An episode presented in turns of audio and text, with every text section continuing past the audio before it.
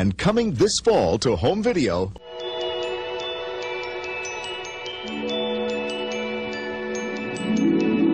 My Little Pony, an enchanting animated fantasy.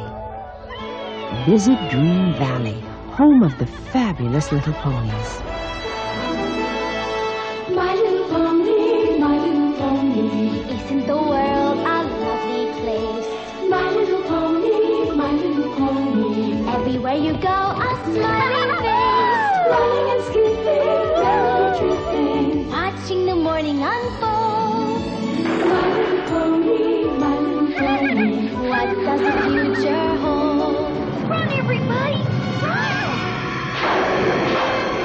Join all your favorite little ponies as they gallop off to battle the evil Tira.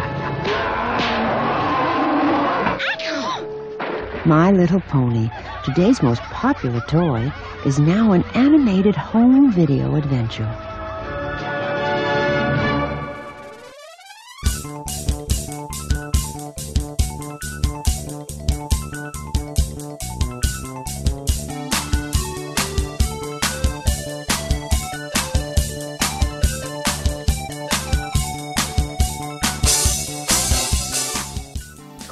Through the sky comes a fearful cry. Cobra, Cobra, Cobra, Cobra, armies of the night, evil taking flight. Welcome to another uh, split edition uh, of Saturday Night Movie Sleepovers. This is actually kind of part two. Yeah, we, we're keep we're staying up late tonight. Yeah, I mean the sun this is, is kind up. of a double feature for us. the sun is up. We've got coffee. That's how old we are. We're drinking coffee now because we've drank so much that we're, we're actually we've we've sobered up. So now we're drinking coffee. I remember uh sleepover sleepovers was the time going over somebody's house for a sleepover was like the time that you could like eat the cereal that your mom would never buy. Oh yeah, I remember first time I ever had fruity pebbles a sleepover. was at a sleepover like birthday party. Did you get all freaked out? I mean, afterward, did it did it hit you? Like you know, you, it's like when you first drink, just- you don't realize. so you went wild, and it's Sugar this- high, Yeah, like, right and the kid's house. poor parents are like, "Oh my god, who's this kid?" Uh, it was a sleepover. Uh, I don't know what year it was, fifth or sixth grade, probably. Party. One of probably the first, one of the first like parties where it was like a bunch of fucking kids. Oh wow, Feel bad for parents that put up with that, but uh, me and my especially if it's a sleepover. It's one thing if it's just like Yeah, like day, people over for, like, the you know, and then you like get these kids out of here by six o'clock. But, no. but uh, bunch of kids. Chris, I don't know if we want to gonna say it We'll-. Gotta we'll, uh, protect the innocent. yeah, we'll protect-. Some names have been excluded or changed to protect the innocent. His name was Chris, and he had this sleepover. And me and my best friend at the time, Joe, also a, a pseudonym. he uh, he and I we slept over each other's places like every weekend. Yeah. like that was like kind of our thing. A lot of crazy sleepover stories regarding that. Dead hookers. and uh, and USA up all night. So there was like the heyday of USA up all night. And, Nice. Um, but this was a particular party and uh, bunch of people, and it was the first time that I think I pulled Joe and I pulled an all nighter.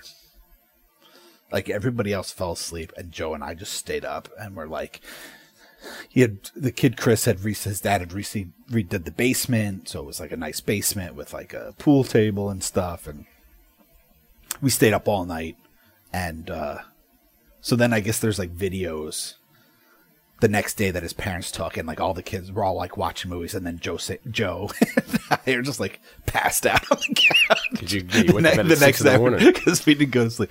But I remember like waking up in the middle of the afternoon. Everybody had eaten breakfast already. I guess his mom like made breakfast and was already eaten, and it was like put away and stuff. And they're outside playing. And, like I wake up when I stumble in, and she gives me a, a bowl of fruity pebbles. And you're like, I'm not supposed to have these. No, it wasn't. that I wasn't supposed to have it. It's just that my mom never would have bought them. It's interesting because my mom the same way. Um, where I, I wouldn't call them smarter than other mothers, but my mother was like, you know, she knew it was just pure sugar. So my mother would only give me like, Every once in a while, we'd get something like that, but we, she would have to have like a coupon for it. oh yeah, my mother wouldn't even even do that. I mean, the, the at most we get like the, the most like scandalizing thing in the house, we get like frosted flakes. Yeah, you know, yeah. but we'd usually like just ghetto it where she'd get us cornflakes and we just add the sugar in. Yeah, you know? yeah. We uh I guess the only time was really experimental in my household growing up is sometimes she'd buy the pack of like the little boxes. Oh, yeah, it's yeah, like yeah. a variety pack. So then you'd have like the Cocoa Krispies Pebbles and all the monsters, Blueberry and Duck, Count Duckula, and But, are those still uh, all around? You so think? Fruity Pebbles. That was my. That's a sleepover story for you. wow, Fruity Pebbles, And I guess this, you know, the time period we're talking about is the same era. It's is, is close to that era. So I think maybe that's why I'm kind of feeling it right now. Um, we we've been up all night. We we we stopped down, and I do want to bring up before we get on to the podcast. It's very interesting. Uh, this week, welcome to Saturday Night Movie Sleepovers. This is kind of part two of our uh, ushering of uh, 2015. We just did Transformers the movie. It's a, Has, it's a Hasbro two pack. yeah, a Sunbow as well. um, if you haven't uh, listened to the first one, go back listen to the first cast. I thought it was pretty good. Um, and uh, it's interesting. We're gonna do GI Joe the movie from 1987, so we hope you guys are all up for that. Because if you're not, well, you, on gonna, your you know, boots, yeah, it's gonna be fun. uh, your gun belts. I want to c- quickly relay a, an interesting story, which is, I guess, between me and Blake and I, it's a conspiracy theory we have. Um, if you're listening to this recording now, um, Transformers the movie went up two weeks ago. The, our podcast for that. It was very Yeah. exciting. Everyone loved it. It's getting tons of downloads, and we're really happy.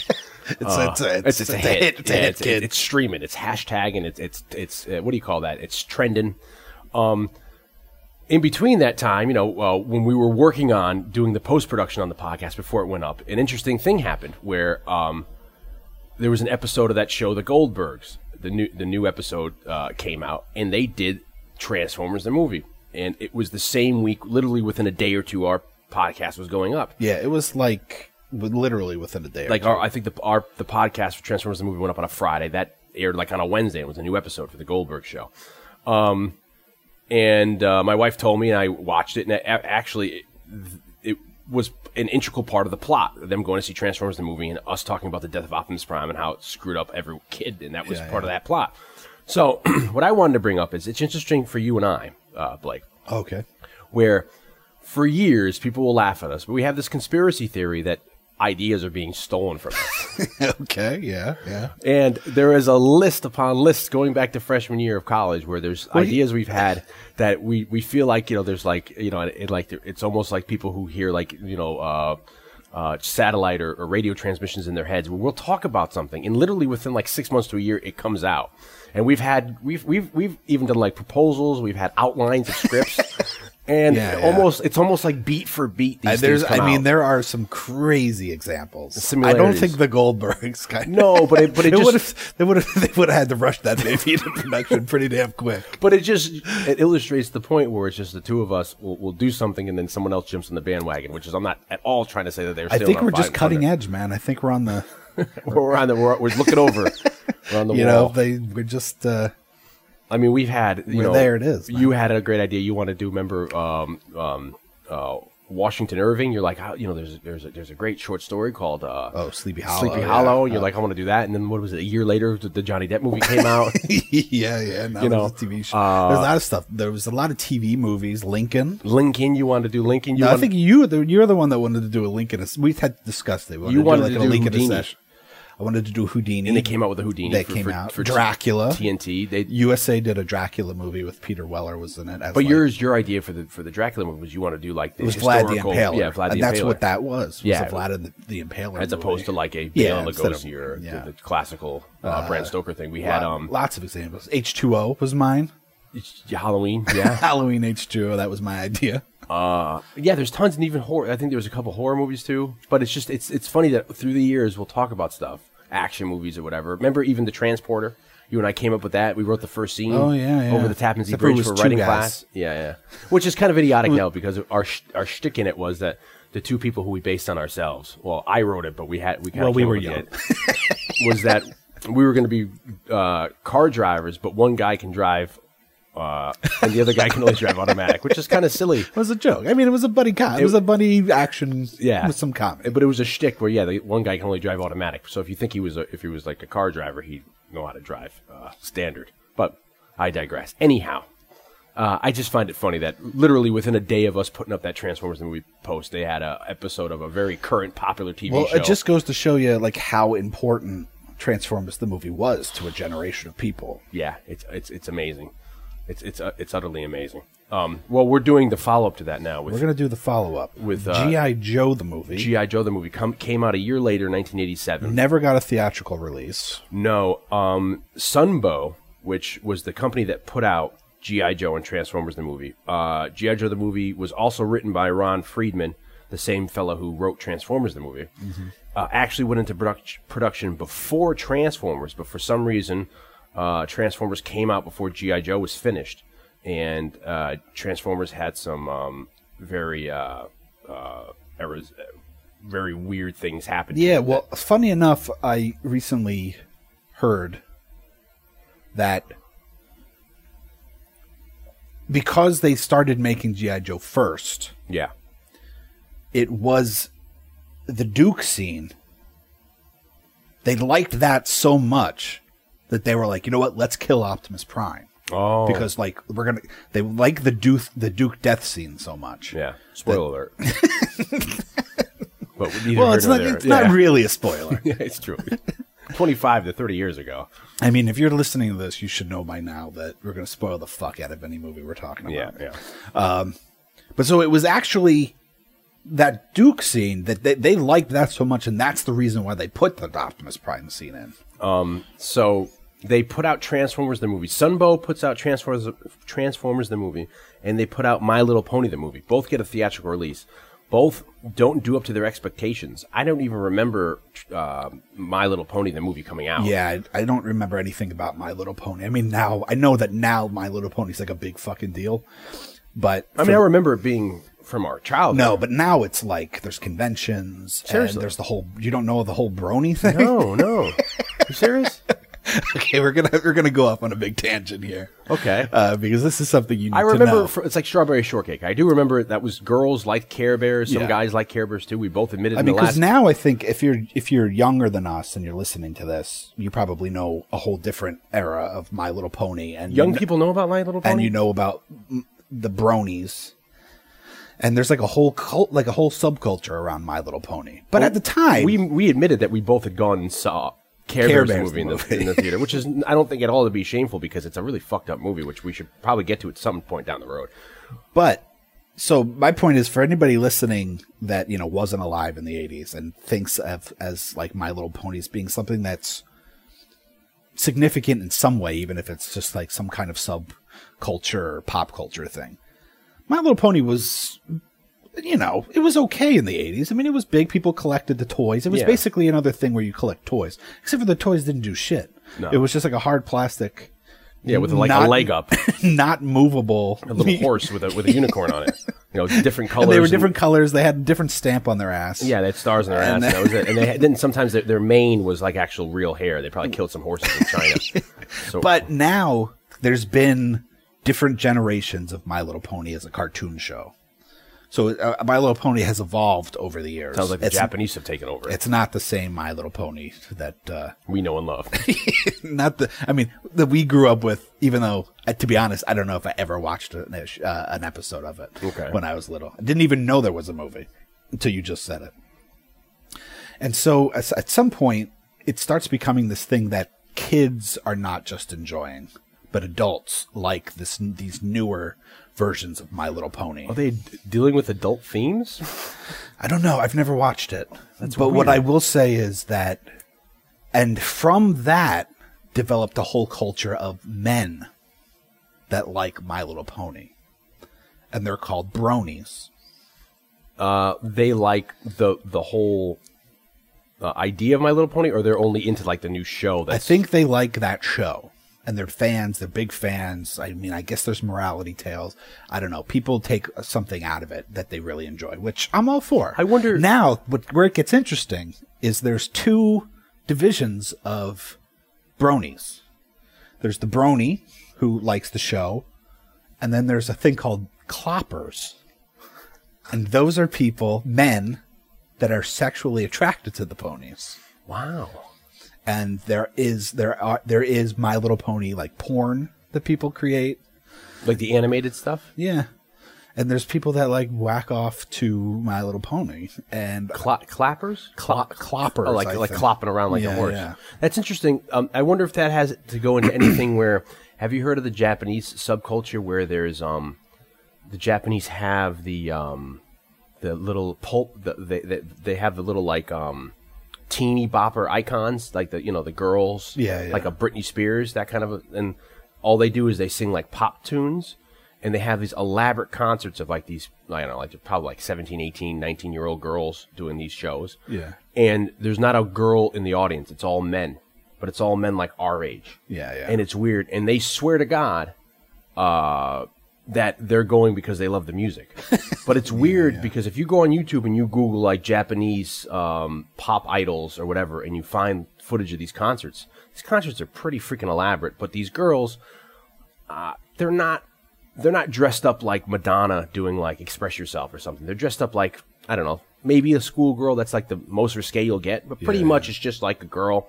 You know, she's showing skin or whatever. But I guess in the Japanese culture, where else are you going to be able to just stare at a woman for two hours or so? And it's weird because the guys are there and it's all dudes and it's they're all like, you know, they're all like in dress shirts. Like maybe they took their jackets off and they have like uh, glow sticks and they're like they have their arms up. They're singing the songs. They're, and they're- saying like, oh, we're doing it for the music, but it's just really weird. Like, are you really, or is it going into some Yeah, sort of weird culture like they have that subculture where there's uh, heterosexual Japanese men who will have a day job, and then at night, what they do is they dress up as a woman, uh, usually like one of these schoolgirls, and then they'll go work as a waiter at this weird diner, like in a mall. And they have these weird diners where it's like cross dressing uh, waitresses work there, and all you do is eat. It's not like you're Yeah, yeah. doing anything sexy with them. But I guess it's such a repressed culture. But I wonder if that feeds into that. That this this whole weird kind of a uh, you know, it's like people who get off to uh, you know, you go on to check a porn site and there's like you know Simpsons porn and there's Family Guy porn and there's a whole Yeah, but- anime porn. But apparently, this is like a big, it's a whole big subculture, and and apparently, you know, there's a large section of it, maybe the majority, I don't know, that isn't into it. That's not any kind of sexual nature, but there is I- like, but it's weird that, that that it's it's one if it's one thing if you know two dudes are yeah I'm jacking off the freaking and there's like brony cons where it's like where these guys can get together and celebrate My Little Pony And there's not not girls be there or embarrassed about. it. I'm sure there's there's girls. I mean, obviously there are girls that love Yeah, My Little that Pony. My, like My Little Pony, but there's been this like this whole subdivision of like I never heard of any of this. you know, I don't know. I mean, I don't know what the comparison would be. You know, if you were like girls that were got really fucking into GI Joe and, And then- then but- but watch the- like and then watch like porn with like Flint and Duke get it on. Yeah, gay, but, then, but then it's then it's also that they're doing like Joe cons and all the girls are going to what you're saying. You know, it's Yeah. like that'd be weird. Like you have like a GI Joe con and there's just women everywhere. Yeah, Wow, this is pretty cool. Heaven. exactly. I mean, I don't know what kind of women you're going to be attracting to GI Joe cons. Um, but the reason I bring brought My Little Pony up is that Sunbow had re- had produced and released Transformers the movie, which got a theatrical release. Uh, they released My Little Pony the movie, which got a theatrical release, and I guess it put Sunbow out of business. Transformers didn't do that well, which surprises me because I do remember it coming out and, and I and remember people being a big it. deal. Yeah, I saw it. uh, I don't remember uh, My Little Pony the movie coming out, but I guess it had a theatrical release, came and went, and it put Sunbow out of business. And because of that, they either decided to or they ran out of money. They didn't put GI Joe, didn't have theatrical release, Which It- is a shame. straight to video. Yeah, it is a shame. It because and it's also a shame too because can you imagine the ramifications of a world we lived in if GI Joe the movie came out first and Duke had actually really died and the backlash of Duke dying would there have been such a big backlash one too that of course would have affected then Transformers the movie and Optimus surely wouldn't have died because of what happened but there's no way around you know you can't really animate yourself out of Optimus dying Optimus would have had been in a coma. yeah, he fell into a coma and he turned gray, you know, or, or brown. Well, what's interesting about if you take the premise to be true, which I understand is true, which is they saw Duke's death scene, they liked it, they put it in, they decided to kill off Optimus Prime. Now, if that's really the, the deciding factor of like, okay, you know what, Duke death scene's great, Let's put uh, Optimus Prime death scene, and then it was. It must have been like this thing where they're like, you know what? Fuck it, let's kill off everybody. Oh, they realized they wanted to. They wanted to, to just invent a new line of well, that was the thing. Was like Duke was going to be a figure that was going to be discontinued. They weren't going to make Duke anymore, because if you think about the like, I guess so they chose Duke. like the I don't know what you'd call them, like the the first line or year one or the first series of those original GI Joes. There's only like twenty or twelve. Yeah, you know, yeah, there's not like many. rock and roll. But the very first ones were like they don't, their arms don't even swivel. So Yeah. it's like rock and roll. I don't even. I guess is there a Duke? Yeah, in th- that in that first run. I thought there's a there's a there's some sort of Snake semblance Eyes. to Duke. Snake Eyes. You have a Scarlett, maybe redhead Scarlett. Yeah, You maybe. have Cobra Commander, of course. You have uh, a, the Cobra like Trooper, or the Cobra the Guard. Viper or whatever. yeah, um, Stormtrooper, maybe he's called. You have, I think, a Destro. Um, I don't know, have because like I- a 'cause I Major remember Bludd. There's some I have that don't have swiveling arms, and then there's by swiveling I mean there's like another joint between the elbow and the shoulder. Yeah, where they can kind of go left and right, like jer- do a jerk off motion. The the jerk off joint. Yeah. and uh but like I like my I'm not positive because it's been so long since I broke them out, but I recall that like my Destro had a swiveling arm. My Cobra Commander. Had I wonder a if because Oh, yeah, maybe those are like Cobra year, Commander didn't. These are like year two or season. I mean, you know, because then once you hit, uh, I guess when it gets, and maybe Gung Ho might also be in that that that arena of season ones. But once you kind of it gets going, you have like. I wouldn't say when Flint came about, but by that time you had when, like every you know, that you started getting like a lot of like uh, Roadblock also could have been that season one, but you get a lot of new guys Yeah. prior to GI Joe the movie. I kind of think they redefined or they kind of redesigned the GI Joe figure, and it's a little more uh, versatile and and I don't know, I guess dexterous, where you can you know, have a little more of uh, movability. Um, it's interesting, but so this goes right to D, uh, not DVD, right to video, and it's weird because I know it didn't have a theatrical release, but I always remember like I don't remember just stumbling upon it, which means See, here's the thing. I do very specifically. I See, I remember thought I'm at my da- there. I'm at my dad's house. yeah. and uh, I'm guessing the year's 1987.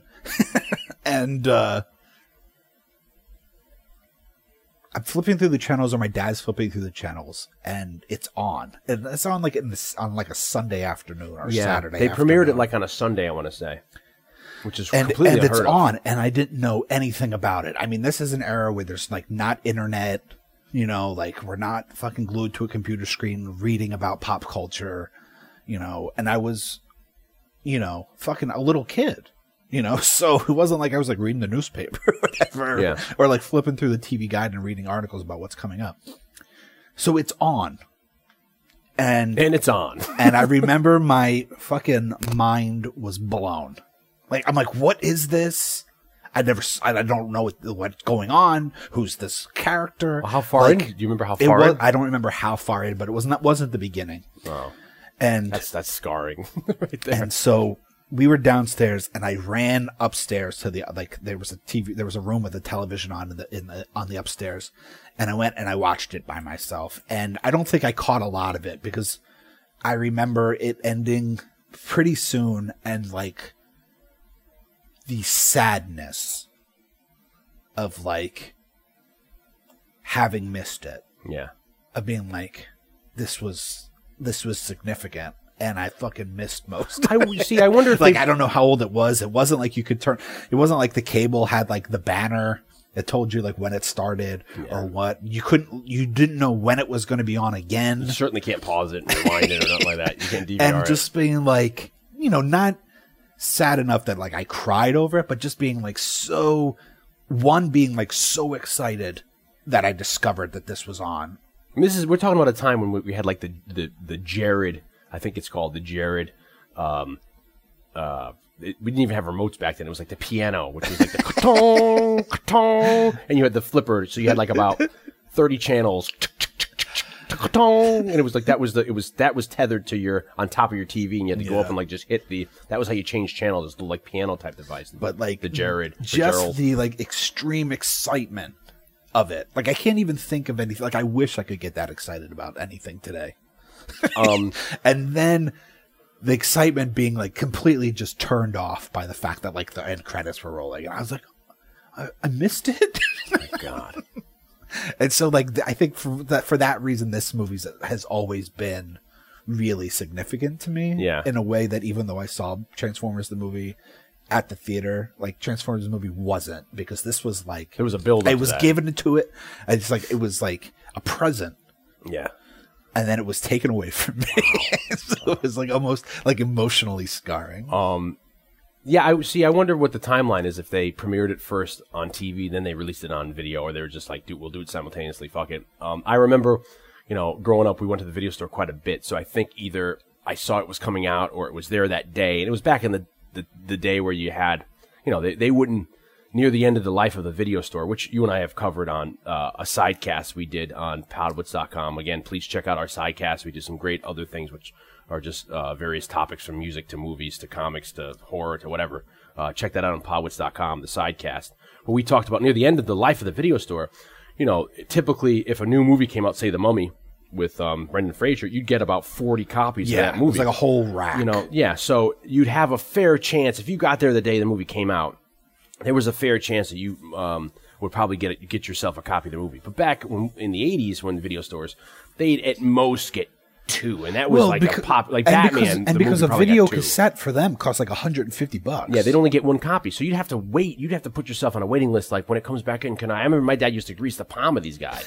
you know, like listen, here's twenty dollars. When it comes back in, just let my kid get the fucking tape. You know, and and I wore that GI Joe tape out, the Tommy K's, uh, Hamden, Connecticut uh, copy of GI Joe the movie, and I remember seeing it. And first off, I guess first impressions of seeing the movie back then was, um, to me, it seemed like a tear down from Transformers the movie, and I don't know why. Because when I watched it now, when we just watched it, it doesn't seem. The only thing that I think is blatantly obvious between the two is that there isn't the big rock and roll, Yeah, yeah. rock soundtrack that was pushing Transformers the movie that like that had the backing because. Um, I saw a rare VHS promo for the movie, which I found on YouTube, uh, where they say like this multi-billion-dollar project. So it's like I guess they put a shitload of money into GI Joe the movie. And probably I would venture as much or close Well, as I much will as say this. the movie. Um, I know that you're partial to Transformers the movie in terms of like it's a much more significant movie for you than it is f- for like me in terms of upbringing and you know nostalgia and stuff. Um, I would say like watching these pretty much back to back. Yeah, Like GI Joe the movie is a way fucking better movie. I think that they and the production values are way higher. I think that they learned. I, see, it's hard for me to say that statement. I think they learned from their mistakes. Where I think there was for Transformers the movie, maybe because it was getting a theatrical release, there was too many cooks in the kitchen. And and it seems like because GI Joe the movie was started first, Transformers the movie might have been rushed. Yeah, Um, and also the other thing is, the Transformers movie was its target demographic. At least upon its initial, we talked about how they threw in a couple of you know curses. curse words to kind of get a PG rating. But I think its initial its initial like target audience when they were making it was 10 year olds GI Joe or Trans- Transformers. Okay.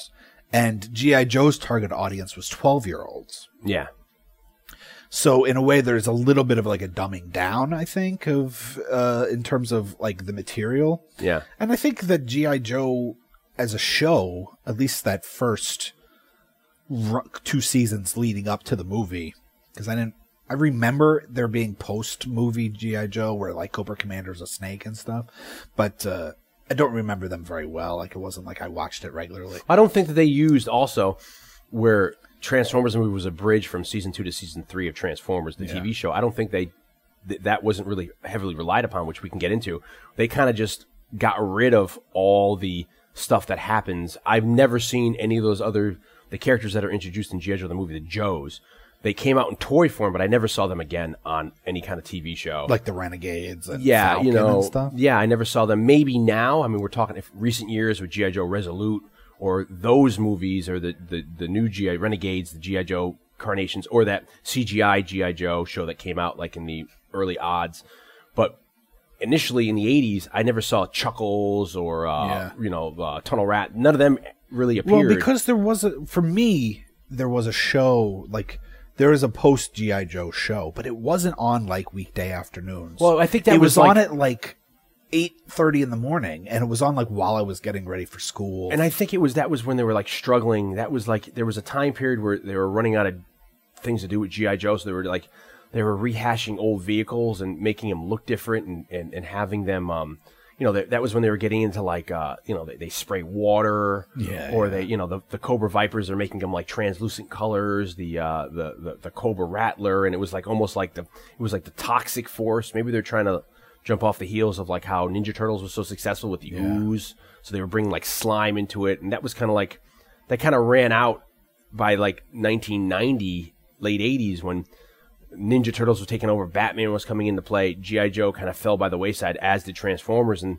into the 90s, they kind of fell off. Unless you were just really a huge, huge, huge collector or interested in them. And then the comic books still ran, but the toy line and the ca- cartoons were gone. Yeah. Uh, I mean, you can always get a GI Joe in in the in the uh, toy store, and I think Transformers. I hear likes to say they hold the record of. There's been a Transformer in the toy store since the initial conception to this day. Yeah. you could still probably get a one-off Transformer or something.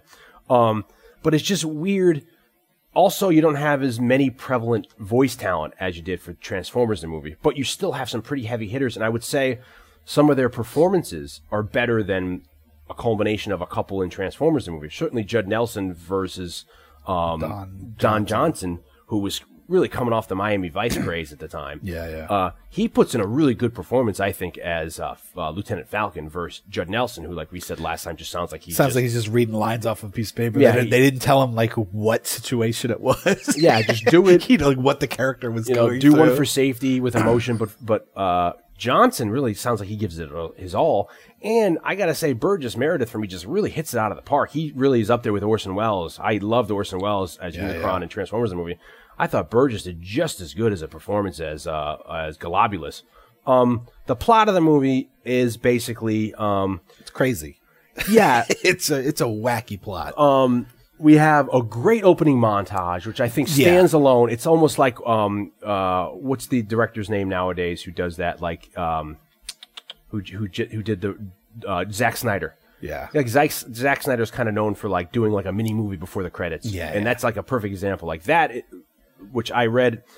Uh, there was early drafts of the script where that climactic battle at um, the Statue of Liberty was thinking of being the climax in the script of this movie, but then they just said, "Screw it, we'll just do a little vignette." yeah, yeah. It's it is like Intense. The the minute it fucking opens, man, you got to like put your seatbelt on. I mean- because it is, you know, it's a musical, uh, you know, montage basically. But during this intense battle scene at the Statue of Liberty between GI Joe and Cobra, and uh, I mean, it's like a tour de force. And there's a new song. Yeah. You know, we were just singing They at the beginning of the cast. They kind of revamp the GI Joe theme a little bit.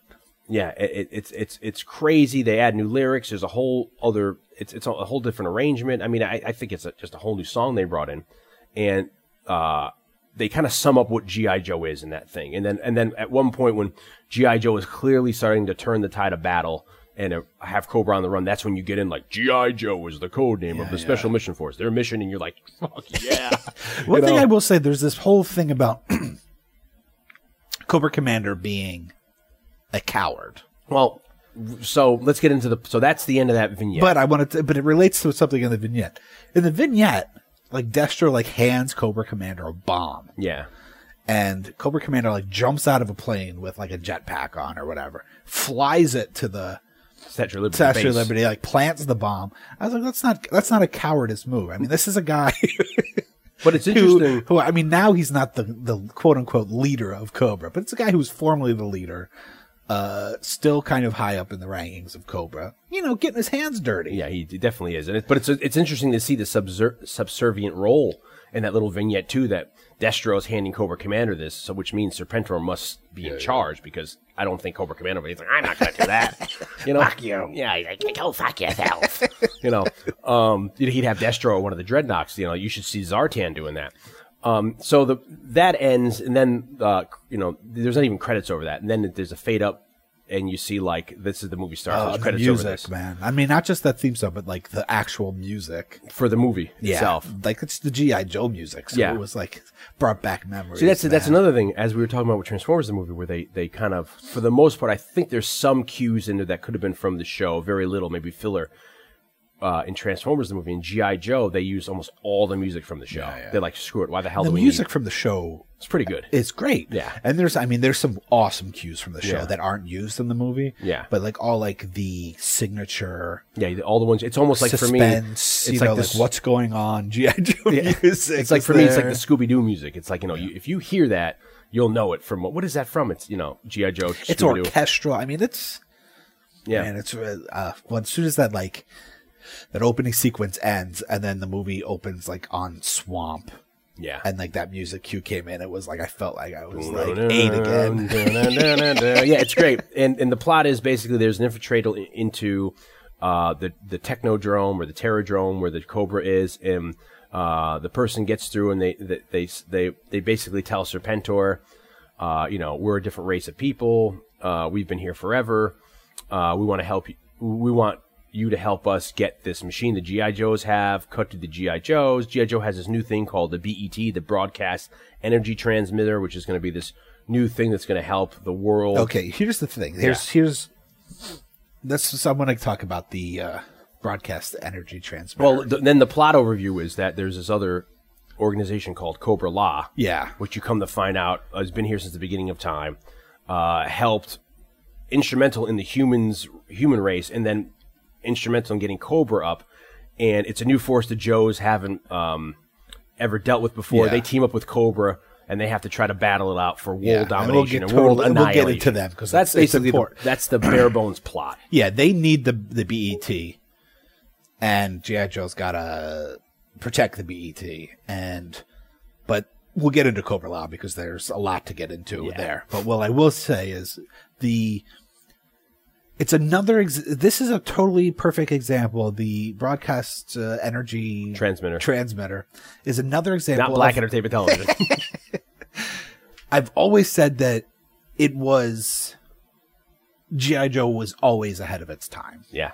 I mean, we talk about there is like there's like a Jurassic Park episode of the show where they're like genetically cloning like dinosaurs on some island. Yeah. That's you know years before. Yeah, Crichton saw the episode of G.I. Joe with his kids. He's like, maybe I should write that into a book. Uh, Serpentor is genetically engineered From the tombs of all the all the the, of the great leaders of all time. the- but like the murder, like Rasputin and Genghis Khan and all Napoleon, all the all the people who just you know Alexander the Great that, that just you know went and just plowed the world over. but he's he's genetically en- engineered. I mean, we're talking like this is 80s. Yeah, I mean, you have the bats, which I used to love as a child, battle android troopers, those things that were just like autonomous android robots that couldn't be stopped in the battlefield. You had a lot of Dr. Mindbender was doing genetics at the time. You had a lot of like it was forward-thinking like, It was stuff that like didn't become, uh, didn't become into like you know, day to day vernacular for another, you know, 15 to 20 years. yeah,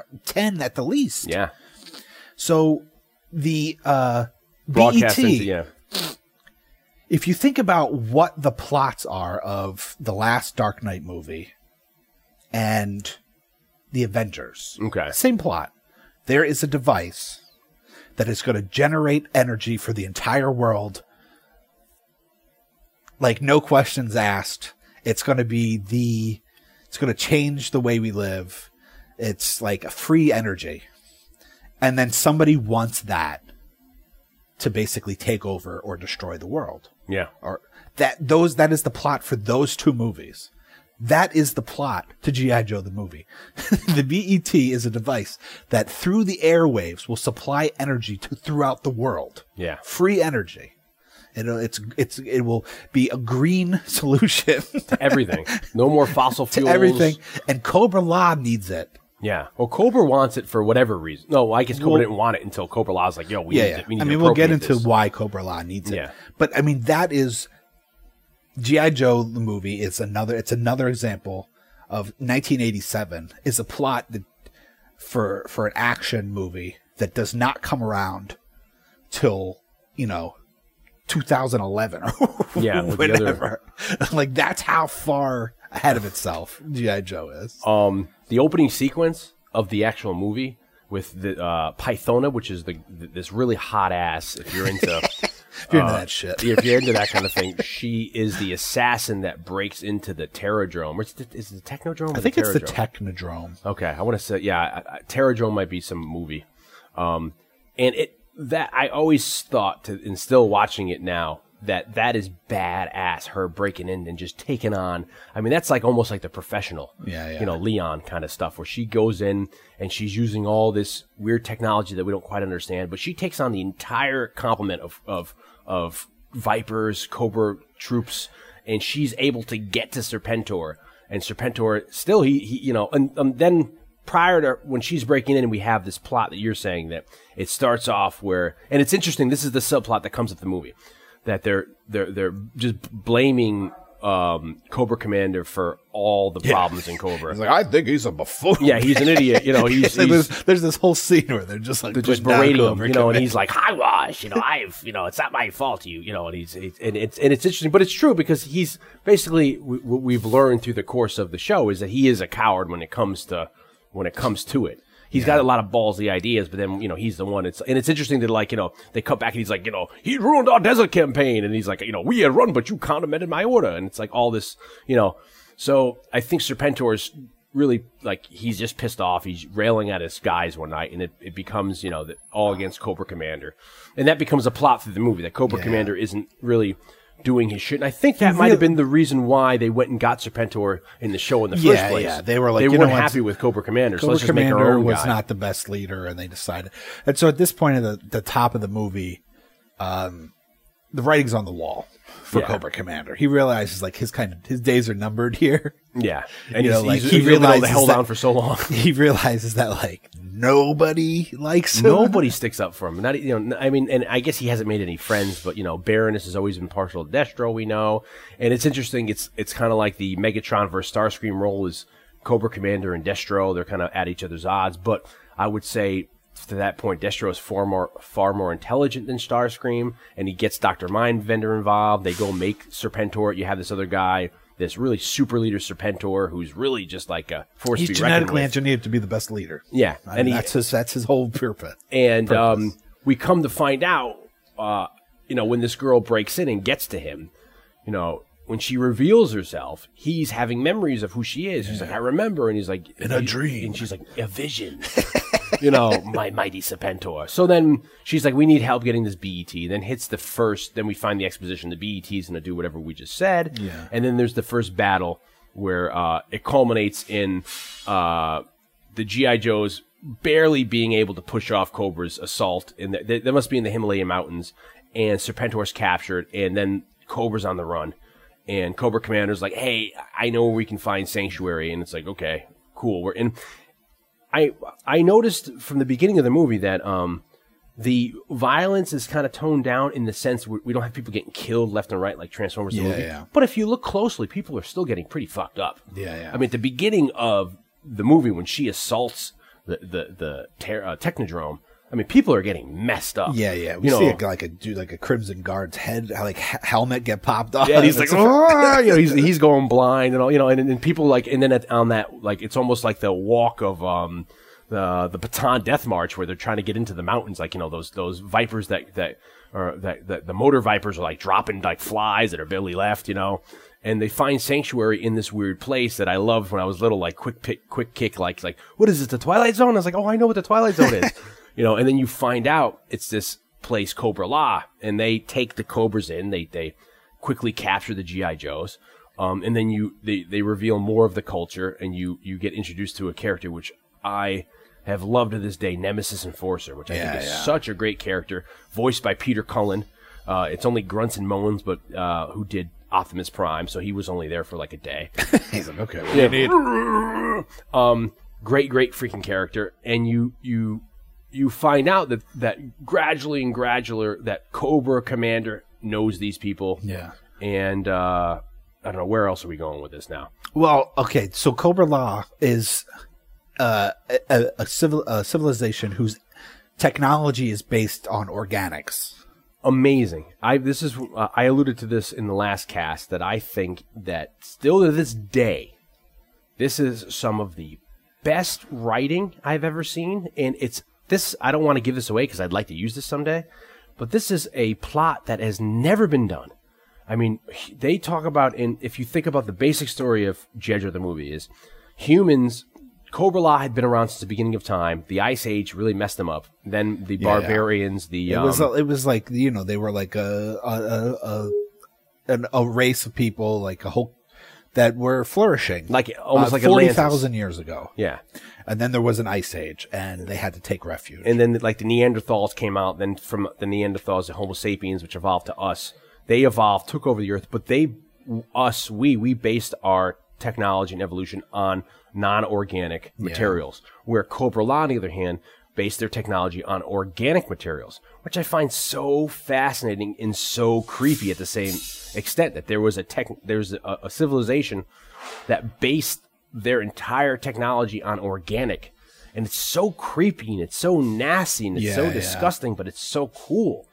Yeah, I mean, there's like, you know, it's there's little shades of lots of things like fate, the face huggers from Alien, Yeah. and they're you know kind of like a similar thing is used as a weapon in battle. Um, yeah, it's like it is. It's a very uh interesting concept. I don't know inherently like how unique it is. Just like I just don't know enough about.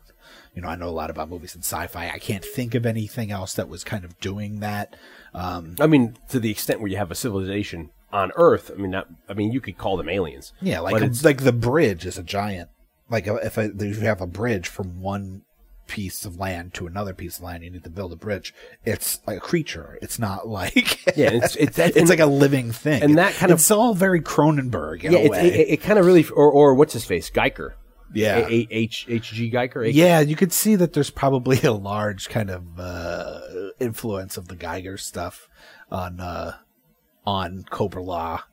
Um, the, the the it's it's also very like I said, there's a lot of it that's very like naked lunch. There's a yeah, lot of very, yeah, very like very vaginas in, a, in typewriters. Like you see a lot of like those noises and what. So uh, as soon as they they expose themselves to Cobra, who we are, Yeah. Their first thing, of course, is how do you know Cobra Commander? And they say Cobra Commander. They take him prisoner, and Cobra Commander knows exactly what's going Yeah, on, he's which I think is great. Yeah, and He's and- like he picked like the lesser of two evils. He's like, I could get captured by the Joes, or I could take a chance with Cobra La. Uh, hopefully it's they'll been take a me long back. time since Yeah. Cobra La. Maybe they've forgiven me. Well, they haven't, and, and you come to find out that that that uh, they put him on trial now, and this is, and then you, you're introduced um, to their leader Globulus, played by Burgess Meredith, and he basically is the leader, and and he's saying, you know, we sent Cobra Commander out to, to help us regain the yeah, basically like okay, they recognize that you know humanity has gone on on its own tangent.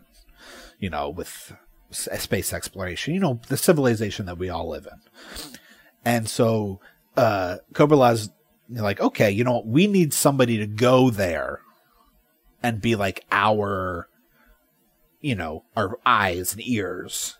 You know, we need like an infiltrator into like what is now modern civilization. So they take uh, a promising young scientist, who which is I, scarred, which is I great. think is also really interesting because with the live action GI Joe movie, to my recollection, isn't the Joseph Gordon-Levitt? oh, he is kind of like He's a, a scientist. well, I think right? that this kind of borrowed some from from this mythology, the mythos. Um, and and kind of the significant thing of like this backstory is that we see, if I'm not mistaken, right? I mean, we see what Cobra Commander looks like underneath the mask. yeah, we see what he looked like before. He has a horrible. Uh, He has an accident in the lab, Yeah, which scars his face. That's r- the reason why he wears the faceplate. but the scarring is.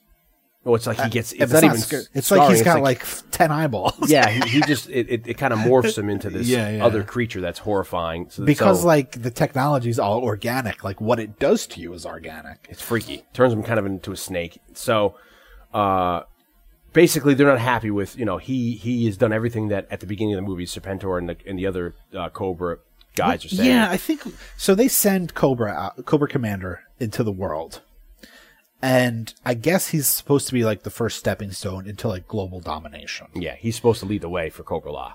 And so he puts together this force. That's the other thing that, I mean, obviously, look, terrorism has been an issue for a long time, but that's another thing that G.I. Joe is like, The forefront of. yeah, is that like they're a terrorist group. I mean, it says so in the beginning credits. Well, that's been changed nowadays. I think. You know, they've taken that out. I know, but in the day, Yeah, it was a terrorist organization. You know, uh, Known as Cobra. You ru- plan to rule the world. Yeah, Yeah. And uh, now in a, in the age of you know Global war, terrorism. war on terrorism, I mean, but the interesting thing is that like, there's always been this notion of, you know, who's backing Cobra. I mean, Yeah, where they're getting their bankroll and to be able to and have. so there's always been these hints that like. Topaz and Oh, Xamot, oh, Tomax oh, and Xamot. Tomax and Xamot. Yeah, they have their- they're, they have a corporate organization, and they're, they're kind of like a dummy Cobra's just funneling that's in like funding.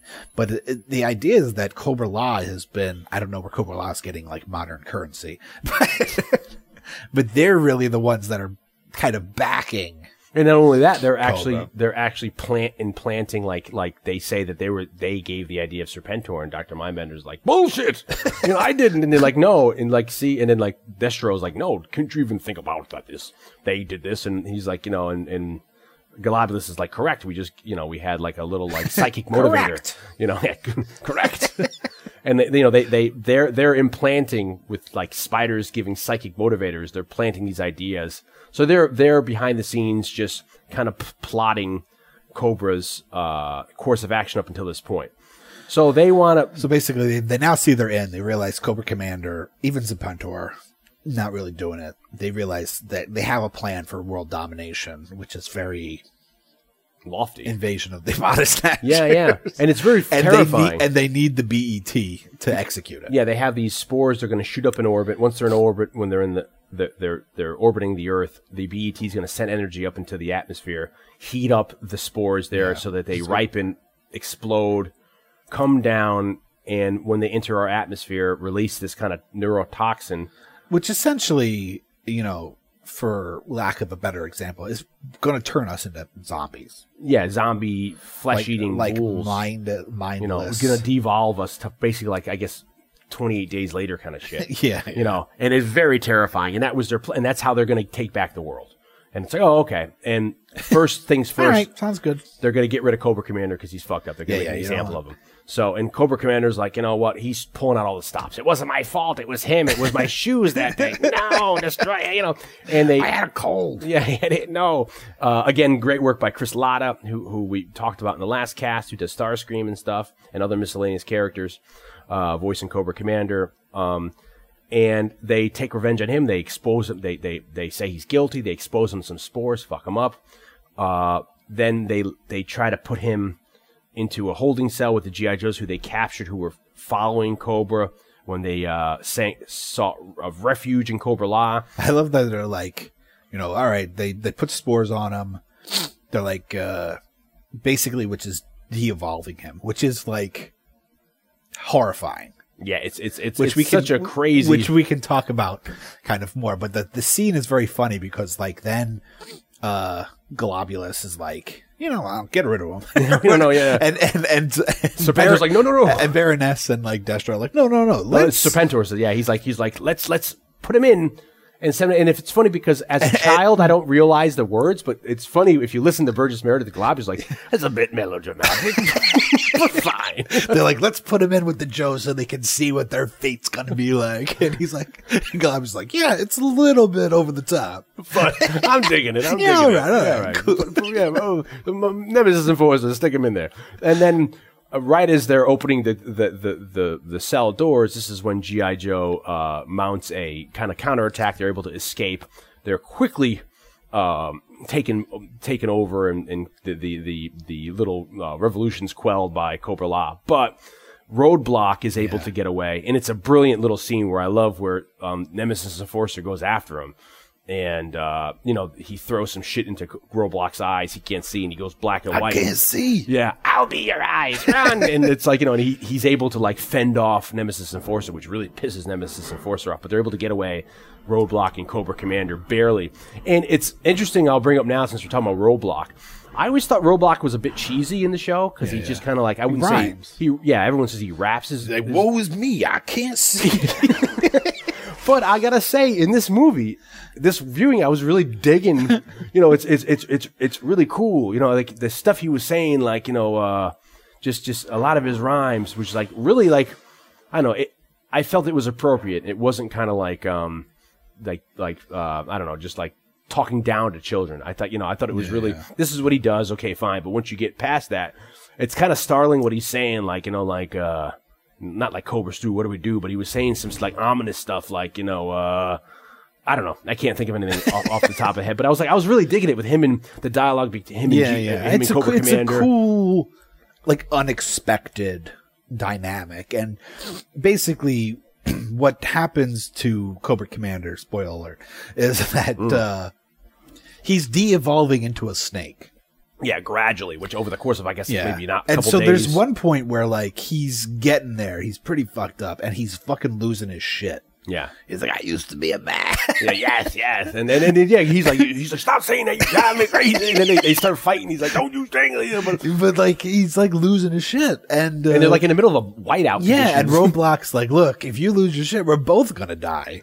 Like, pull yourself together, dude. Um, and then, then there's that real startling scene right after they escape where they're stuck in the river and his faceplate comes off. And I remember, and it's another interesting faceplate. Yeah, and he looks up, he's like, and then you see Cobra Commander, but it's kind of a, a cheat because you don't see what he looks like. You look see what he's now evolving I into. the but I think we, but I think what we, what we see in the flashbacks, I'm pretty sure that's got to be what he looks like before Yeah, he to a would- certain extent, You yeah. know, with like he's like bald and blue ish, with like a shitload of eyeballs, and uh, so now we see his face when it comes off, but he's already kind of morphing into a, a, a giant snake. yeah, and he's still kind of he's he's already going crazy. which um is horrifying. Like this idea of like de-evolution, Yeah, losing your your humanity, uh becoming something primal and thing and something that like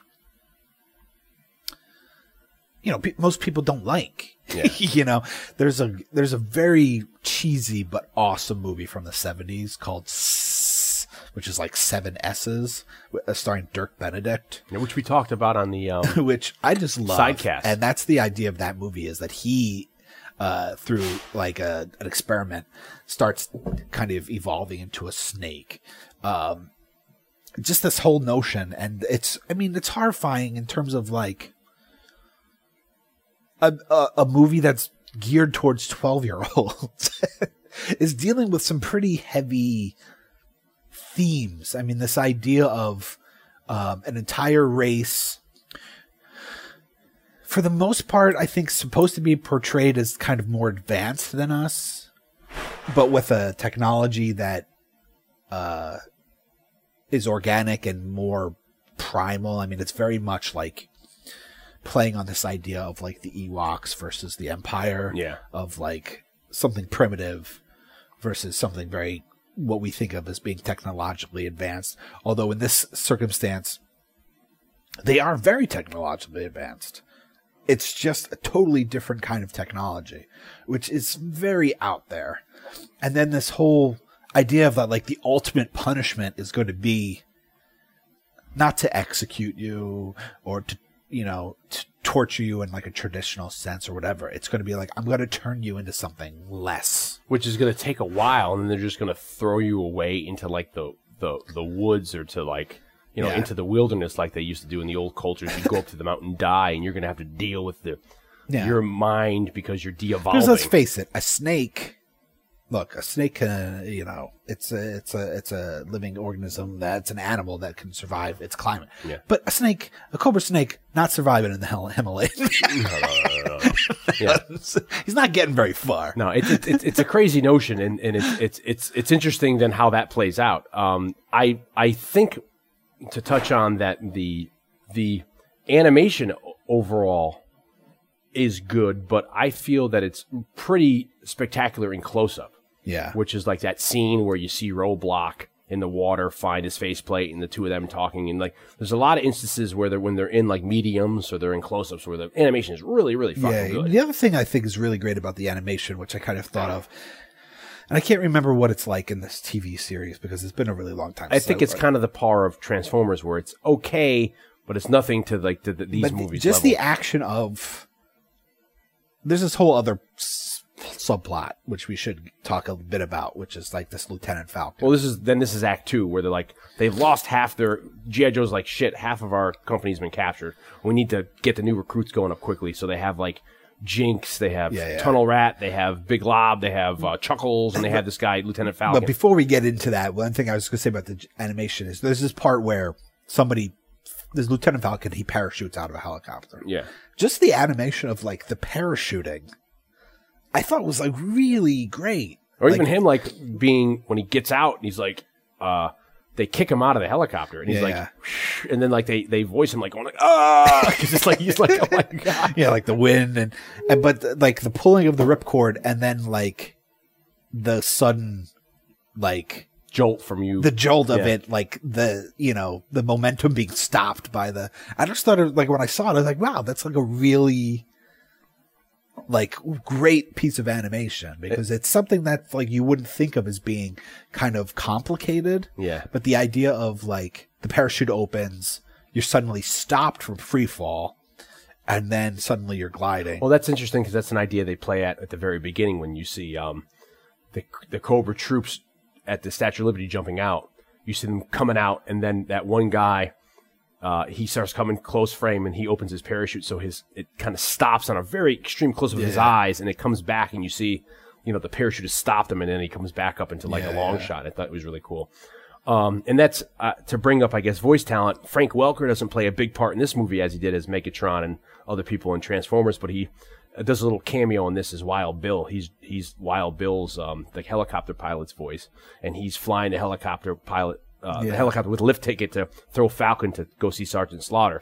One of the things I find interesting about GI Joe watching it now, because when you're a kid, you don't really realize it, but like kind of the amount of thought that went into creating individual characters in terms of voicing, like you know, Beachhead, you know, and there's like.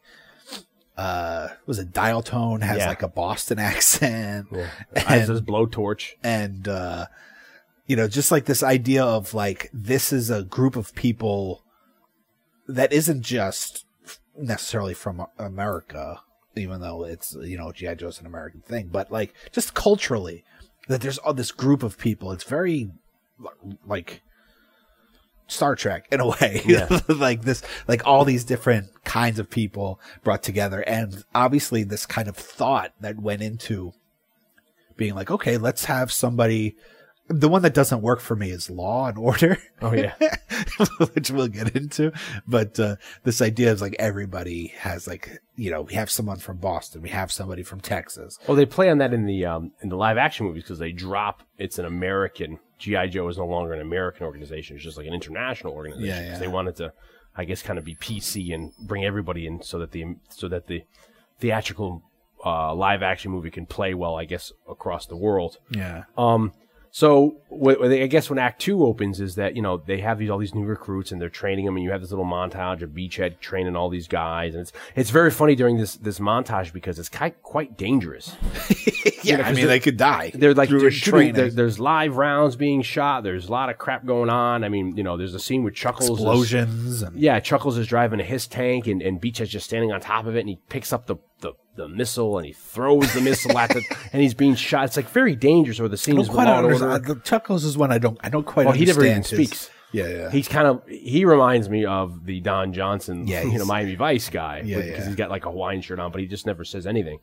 And he. As Maybe that's the joke because his name is Chuckles. He doesn't say Yeah, a word. maybe, yeah. And there's a part where they need to get a chopper going, and then he just ends up riding the chopper on top of the ship. Yeah, and he, he, you know, watch out for the, you know, he didn't learn anything from Vic Morrow's decapitation in uh, Twilight Zone the movie. So it's it's it's interesting.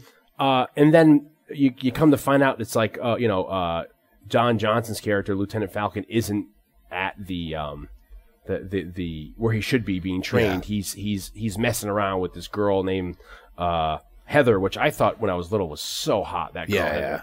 real cute. And then you find out like you know Duke shows up and Duke's like you know you're bringing a, a civilian onto a base with a she's camera. got a camera? it's like what the I'm taking that film, and and you know then Jinx, one of the new recruits, recruits escorts her out, and there's like a little like tension there between them. And then she drives to like a nearby like lake, gets naked, which I thought was so hot when I was little. Yeah, She's, like, in it's this so you know it's so weird to think about. Very it, like, in Japanese hi- animation. How, in hindsight, like you know, I think uh, you know you, you talk you hear about like you know people growing up. I mean, obviously, like Gilligan's Island, for instance, was kind of still uh, a relevant thing for us in rerun. But this idea of like, you know, back in the day, we weren't, you know, things, certain things were not as easily accessible. And so you hear about like people's whole, like their adolescence and like their, their maturing had to do with like Ginger and Mary Ann. Yeah. I mean, for like our generation, it's very strange because like our generation has like these kind of like cartoon sexual beings to a certain extent, and they're cartoons like Jessica Rabbit Yeah. and like Lady Jaye, The and Baroness. Baroness. Scarlett. Uh, this this th- this girl um, Zarana, and she, yeah, she- and then this Heather ends up being like a Cobra Plant. She's one of the Dreadnoks, and I love how the Dreadnoks are like all Cockneys. Yeah. They're all very, and they sound very good. Their accents aren't like shitty English accents. yeah. They're pretty good Cockney, uh, like East End or South End. And she's uh, Zartan's sister. Yeah, and um, and she gets the information to break out Serpentor, and then it's interesting because then they have they're holding Serpentor, and much like uh, the GI Joes, the Joes who are being held in Cobra La, they're never stripped of their weapons. They're just still in their uniform. So like Cobra Command, uh, Serpentor's still in his outfit. Yeah. you know, you think they would try to take anything off him because he might have like a key, a skeleton key or whatever. Same thing with Lady Jaye. You see Lady Jaye when she's captured in the in Cobra La, she still has her freaking spears from for her arrows on, on her. You know, she still has her her quills, and it's like, oh well. Um, so the Dreadnoks then. Uh, again, Falcon, who's a real dick in the movie to begin with. yeah. Falcon's a real Well, arrogant a- asshole. he needs an arc. yeah, he, I mean, uh, in, in his kind of his arc is very different, but similar at the same time as like Hot Rod's yeah, arc in Transform movies, in that he's like, except for it's much more exaggerated, and that he's like the young guy that has to come into his own. And in Falcon's case, he, it's not that he needs to come into his own to become a leader, but he has to like come and He has to become a man essentially. Like he can't be like an immature chasing women around the whole his whole life. Like he needs to take responsibility for his actions, yeah, and he needs to basically step up to the plate. And she finally does, which is he has, I guess, like um, like a moment where he's like, oh shit, I need to like just you know he does evolve. yeah, Um, it's in, in And it's So- interesting, like how it, it's much more interesting in this movie of how that evolution of that that character arc takes place than say Transformers. well, you see the ramifications of his Because, direct like- insub- insubordination. Like you know, people are freaking almost killed. They're like- talking. They're talking about executing him. yeah, well, I mean, you you look though because he's he, They're going to execute him for treason, and Duke's like, "Well, you know, he's my brother." he's my half brother, you know, and they're like, and like, All right. And Hawk's like, for fuck's sake, you know, you didn't tell anybody this. I didn't know that on your file. You know, I didn't see your Oh, I didn't realize You know the last Send name. him to the slaughterhouse. And, um, but he he abandons his post to try to get some ass from Jinx, and because of that, the Dreadnoks are that easier to break She's like, in. "Aren't you supposed to be on guard duty?" He's like, "No one's gonna He's break like, in." "No, one's gonna." If the, you know, they're gonna have to Do this, They're gonna do need the security do this. card. It's okay. Let's say that they copy the security card. Then they're gonna have to get through, you know, the, the force field. and then- then they're gonna have to do this. It's like six feet of know. concrete, and then they do all that, and they're able to and get then like, Cobra and Commander then out. they're gonna have three Joes. It's not just unlikely; it's impossible. And then it's like the alarm goes off. He's like, "Oh fuck! It's like you are a bad. you luck, gotta be fucking kidding me!" I can't fucking believe this shit. But he really almost like Alpine, Bazooka, and um, Gung Ho are almost killed. Yeah. By uh, you know the Dreadnoks and Nemesis Enforcer and uh, Pythona getting Serpentor out, but they're able to get, which is interesting because you think about we're talking about stuff that happens before that repeats itself in modern movies. Isn't that the plot of like uh, the Dark Knight and, and Skyfall, where you have the bad guy captured and he's sitting in a jail cell, and by the end of Act Two, they're able to take him out again. Uh, Although I think in the Dark Knight and Skyfall, that was kind of their their plan to get captured and have that scene of like you know I'm going to take over. But you kind of have that happening. They're able to take Serpentor. They, they, they fuck everything up. They, they're able to grab the BET. Uh, like you said, they're going to execute freaking uh, Falcon because he's an idiot. Yeah, and yeah. then Duke you know steps up to the plate and he's like, you know what? He's my half brother. Please give him some I think he's leniency." got a, I you know, he's got a Joe in. He could be, he could become a Joe. Which I don't even know at this point why Duke's because he's being such a dick to Duke even Yeah, after like. I don't need you sticking up for me, big big brother. So they like you Brother. said they, they send him to big brother. They send him to the slaughterhouse, which is great. This is I guess maybe I don't know if this is Act Two or in, into Act Three, but I they- guess this is yeah. I mean, because there's like kind of two plots going on. This ends up being Act Two for that story. yeah.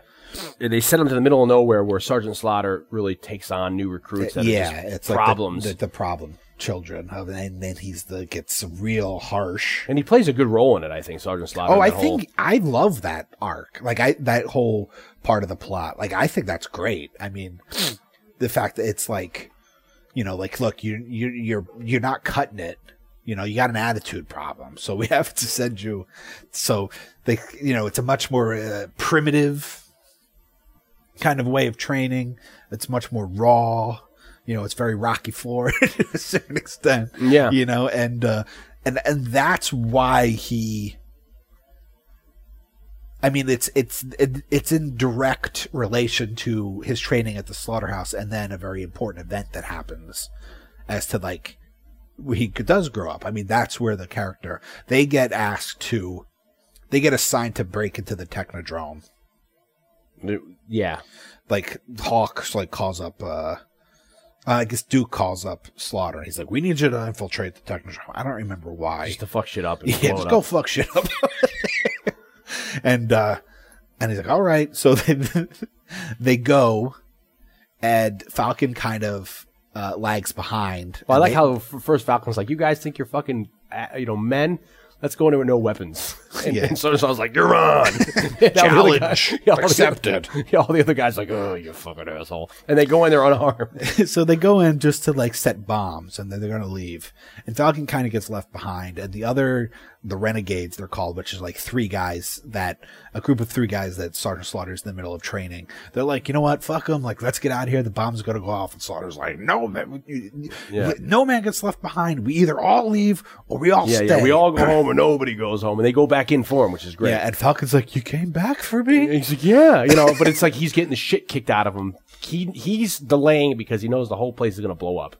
And Serpentor Yeah, is yeah. like, Spencer's like, and it's blood yeah, coming out that's of what I'm saying. his The- mouth. that's the first time you see blood, and I remember that was like, whoa, he's bleeding because um Serpentor is beating the shit yeah, out of him. slapping him in the face, and he's He's like, got some blood coming off his lip, and he's like, "Oh, you're right. I, I, I can't hold out for much longer. All I have like, to hold out for like five more minutes." And He then, it knows the and then it cuts to the, the clock of the bomb beep, ticking down. beep. You know, He's like, I just need to hold out for five minutes. And then then Slaughter comes in with his renegades, and uh, there's a big fight. And I love. Then there's a little fight with um, Nemesis Enforcer and Slaughter, and he throws a face hugger on him. And Nemesis Enforcer's a Nemesis Enforcer's a badass, but they're able to get out just in time. The whole place blows up. I love there. There's a um, the various Vipers. You see uh, the different Cobra uh, troops in this scene at the Technodrome. And I remember one of the things I used to love is I had the Night Raven, which is the black plane the Cobras had, which was the next step after having the, the Rattler. Yeah, yeah. And they came with a Strato Viper, which was the pilot. And there's a scene where like they're they're in the the Je- Jefferies tubes in, in the Technodrome, and they're looking out, and you see like um, Serpentor's telling them like you're gonna fly the BET back to Cobra La, and he's like giving the Strato Vipers a, a pep talk. And I used to love you'd always get the cards.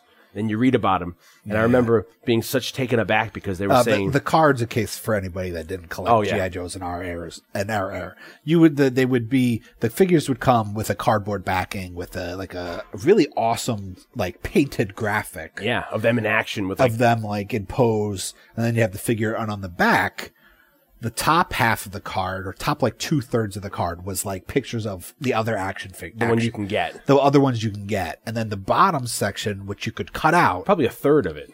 Yeah, it was a good third of the card was like his file. Yeah, like a byline, and it it's was like a this little it was like a little rectangle with like a little tab up front so that you could you could put them in like a little file, a little like rifle through you know like a little uh you know index you know of thing and you could rifle through them. And uh so it was like you would get like real names Stats. height you know it was all the statistics. So and then like a the- write up on them, like Yeah, what yeah. they're you know, and the, the The write up, yeah, the write up with the Stratovipers was like that they had something surgically planted in their lungs, so that they can fly higher, and they're used to like uh, thinner air for the night for the night ravens. And I thought that was so cool and so freaky that these guys would undertake this for Cobra. And I remember actually the the first GI Joe base, the gray one. There was the um, it was this three part thing that had like the big cannon on the front that you'd see like every time they'd establish their GI Joe headquarters. That base that you'd Yeah, sell. Uh, they had motor pool on either side where you can just put like a vehicle onto like a thing, and then one of you can hit a button and it would like raise it up so they can work under on the undercarriage. But one of them you could take off the the, the top. And it had a little area where you can put all those files yeah and then yeah. you'd shut it, and then you could have like the, the car drive over it. It was really cool. Um, so I dug that. That the, I loved how you saw like the different the, the, the different Vipers in there and all the kind of like season two GI Joe Cobra guys. So they blow up the Technodrome, but they're but um, Serpentor and Cobra La basically are, are escape. Yeah, yeah. And um, I think you're right there. That that's when Falcon realizes, shit, I'm You know, being the- a dick. yeah, yeah. He's like, holy fuck! Like they came back for me. Like there's a responsibility. There's a team, and I'm res- and we we have responsibility of each other. You know, in a lot of ways, his arc is very much like Kirk's in the new Star Trek movie. Yeah. and that he's like a bit of a hothead. He's got potential, but he's got to fucking pull his shit together. He's chasing tail left and right. That's all he's cared about. Getting All some he pussy. he just cares about getting laid. You know. Um, and he's got to pull his shit together. So then there's a, I guess at the end of Act Two, maybe there's another huge climactic battle where um, uh, Cobra finds out, of course, that the BET is because again, no one ever thinks that um, the women or any like Baroness infiltrates Yeah, the, yeah. Uh, you know, Baroness is real hot. She takes off her helmet and it's just Wait, they're, they're like they're like they'll never think to look for it in like a civilian security. as she's running off. Oh, see you later, woman. Yeah, like how did know. she even know to go there? I don't know. She's been there for weeks, and she she finds out they mount this huge counter battle uh, with the help of um, Cobra La. And I guess it's something interesting to note, which I didn't pick up before. I hope this is this cast isn't so convoluted for people. Is once they they capture Baxter Serpentor and they're bringing him back to Cobra La for his first chance to see Cobra La and meet Golobulus and get up to speed what they're doing with Cobra Commander and putting him on trial. You see them, like we said, everything is based off of uh, organics and animals. So they have this flying machine that looks like this worm.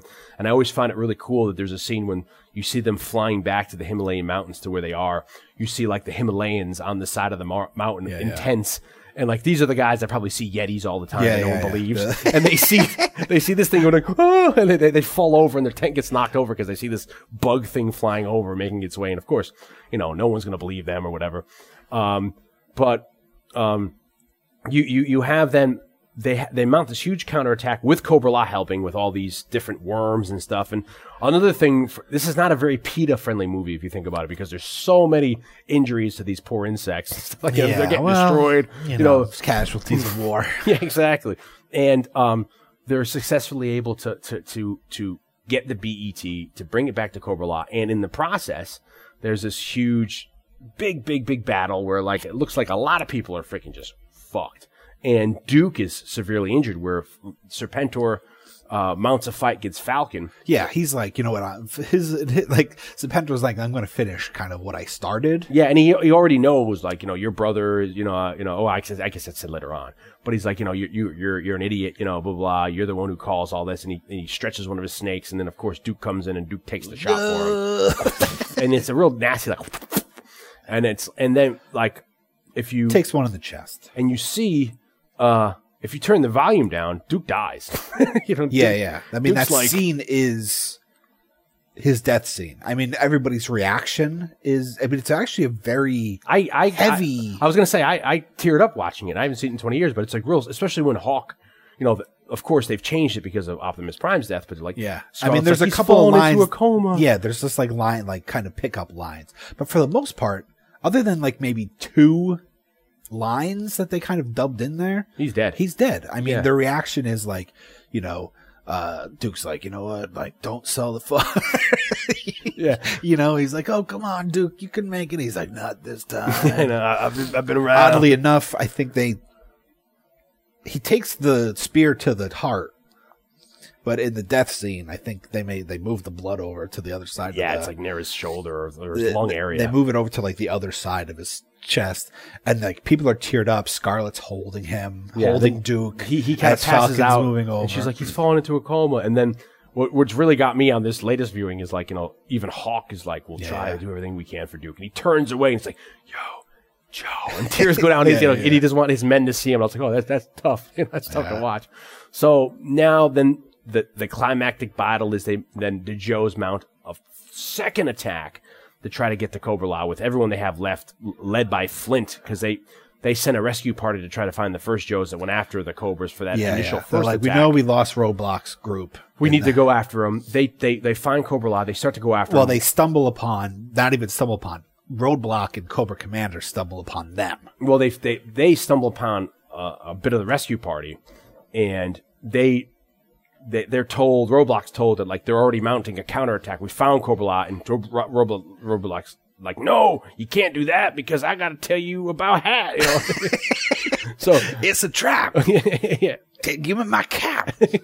and he and he tells him like it's a trap, it's a trap, it's a trap, it's a trap. And then Hawk's like, "What do you mean it's a trap?" And right before they're able to, and on cue, they're all they all get captured again, and they're like, "Fuck!" Ah. and Roadblock's like, "Shit!" Now that they do, what do we do? And then it's funny the recruits take a hit. the recruits are like, um, you know, left at GI Joe base and with Falcon, and they're like, "What are we gonna do?" And Falcon's like, "Fuck it, we're gonna go together." And I love how the next scene they're already arrive on the helicopter, so it's like you know. It's that quick that their helicopter's able to get from like mid America to the Himalayas. yeah, yeah. Well, they jump on. Chuckles has got a. Was that maybe that's earlier? That's earlier. Yeah, it's in that battle with it uh, uh, when they get the BET. this guy. That just, the only the funniest thing about that scene is like the new recruits. At some point, there's a there's a battle earlier, like Dion said, where they get the BT. So Where Duke gets new- injured. Yeah, that battle. So the new recruits like, "Fuck it, we're going." There's this old beat up helicopter. They jump on. Jinx apparently is like a a whiz with like mechanics. She hotwires the thing, but they can't get it going. Chuckles, the Don Johnson type GI Silent. he has to get on top of the uh the helicopter underneath the propeller and get the propeller going. And then he just like holds on to the top of the helicopter all the way there. And then they get shot down. Yeah, and he's able to ride it down. Through a building, and no one's everyone's all right. he's and then he's the because he's not in because thank goodness he wasn't in the helicopter because then it cuts to them inside like the broken building and he's the one like pulling all the debris away to get them out Hawaii, he's in a he's in a short sleeve Hawaiian shirt that's only buttoned by like one button with like a That's vest fine. holster and like a pair of jeans. Yeah, he's he's very Sonny Crockett undercover. He's fine. He's helping everybody get off. Uh, it's very funny. But they mount then this this final attack, uh, led by Falcon and, and the knowledge that that Cobra Commander, before he completely regresses into a snake, helps him get in, and then uh, the strengths of the new recruits like Tunnel Rat, who's able to hey, let's go in through the water supply. Yeah, yeah. They're able to get in and. Uh, they mount this big climactic battle, which saves the day, and they're able to to, to overcome Cobra La, kill everybody, get rid of Nemesis Enforcer. Uh, by, uh, Epic. It's an epic yeah. battle. and um, it's Epic very good. battle. Uh, and I love the the the the little no- nuances, like we're at the like with um Golobulus talking about when this time worm finishes. Oh, yeah, yeah. that's such a cool idea that Yeah, there's yeah. like a stick with a worm that's going to basically they've activated the the BET and the the big spore uh Things have already been things things are already in orbit. So he's basically like he's holding like a rod and he's like when this time worm finishes, its journey, It's so cool. It's like the yeah, yeah. spores will be released and he's just like holding a stick. and the world will be ours. And it's like, whoa, this is really cool. And then there's this big battle with uh, Sergeant Slaughter fights um, um, Nemesis Enforcer again. He kicks his ass, which I think is kind of silly because he just throws him down a trench. When Nemesis Enforcer has wings, so he can probably get away. Yeah, yeah. But you don't. But there's the a lot of, uh, you know. But it, a lot of wrestling moves. yeah, so that's what I was going to say. It's interesting. Uh, you may laugh or disagree, but I find it that, you know, he he gets the better of Nemesis Enforcer. He's either right. He's pile, pile, pile driving him. He's He, saying like, like, first he like body slams him, and then he's giving him the elbow, dropping the elbow. yeah, he's dropping some elbows. He's like, "This is for my mother. This is for Duke. This is for Optimus." you know? And then the last thing he says is, "He says this is for the U.S. of A." And I think that would never get put in today because people are so uh, PC about America, and it's. I, it seems nowadays it's so. Um, uh, uh, I don't know. It's it's so anti being pro America. Yeah, I think that even would never. Even you know Superman's not American. Yeah, anymore. so I, I think that line would never make it in that this is for the U.S. of A. because people would find that too like uh, bourgeois or whatever. So they get rid of him. Then there's the battle between Falcon and Globulus, and there's a wrestling match. And I love uh, he takes the Time Worm's freaking rod, Oh. spears Globulus through the eye. I know, but you don't see it. But you do for a glimpse though, because he, he he rips it out, and throws it at him. I know. and you see it just hit the ground, and then uh, he's Clever, turning it's the- clever editing because Yeah. it's totally implied. Like you know what he did. He but speared you him in the eye. You see him rip it out, and you see him throw it at him, and then it just cuts to like a ground shot of it hitting the ground while Falcon's running to the BAT, turns it off, and then there's uh, quick cutaways of everyone looking like, is he turning the BET off? And it cuts to Globulus, and there's a freaking hole in his eye. It's disgusting. And he turns it off, and then he's able to get away. And every and then at the end of it, the denouement is that Cobra blows up, which I'm like, what happened to the whole population of Cobra La? I don't know what happened to them. And the the day is saved. Then they get a call on the radio, and they're like, freaking, hey, Doc's like, good news. Duke's come out of his Well, there's coma. more to it than that. What else? What am I missing? He turns it off. Oh, they're like they're like. Uh, But uh, the spores have like yeah, they're but ripened. The, it's gonna spore- happen anyway. Spores already happened, so Yeah. fuck you. So then he's like, "Well, then I'm gonna fucking supercharge." yeah, he sends he, he over he overheats the thing. They fry the so spores in element. f- sends like excess energy, Gamma rays, you know, into the atmosphere to to, to cook all the spores. and he does, and it overheats the the BET, which blows up And that's BET and up- Cobra La. That's what blows up Cobra La. They're all able to escape, yeah, and and then, then Doc's like, "Good news, guys. Duke's out of his coma." he's all right. He's gonna be okay. and then it's like that that. And it's like everyone's like, you know, getting- everyone's like getting better, and then the last scene, It's like the end of like Return of the Jedi.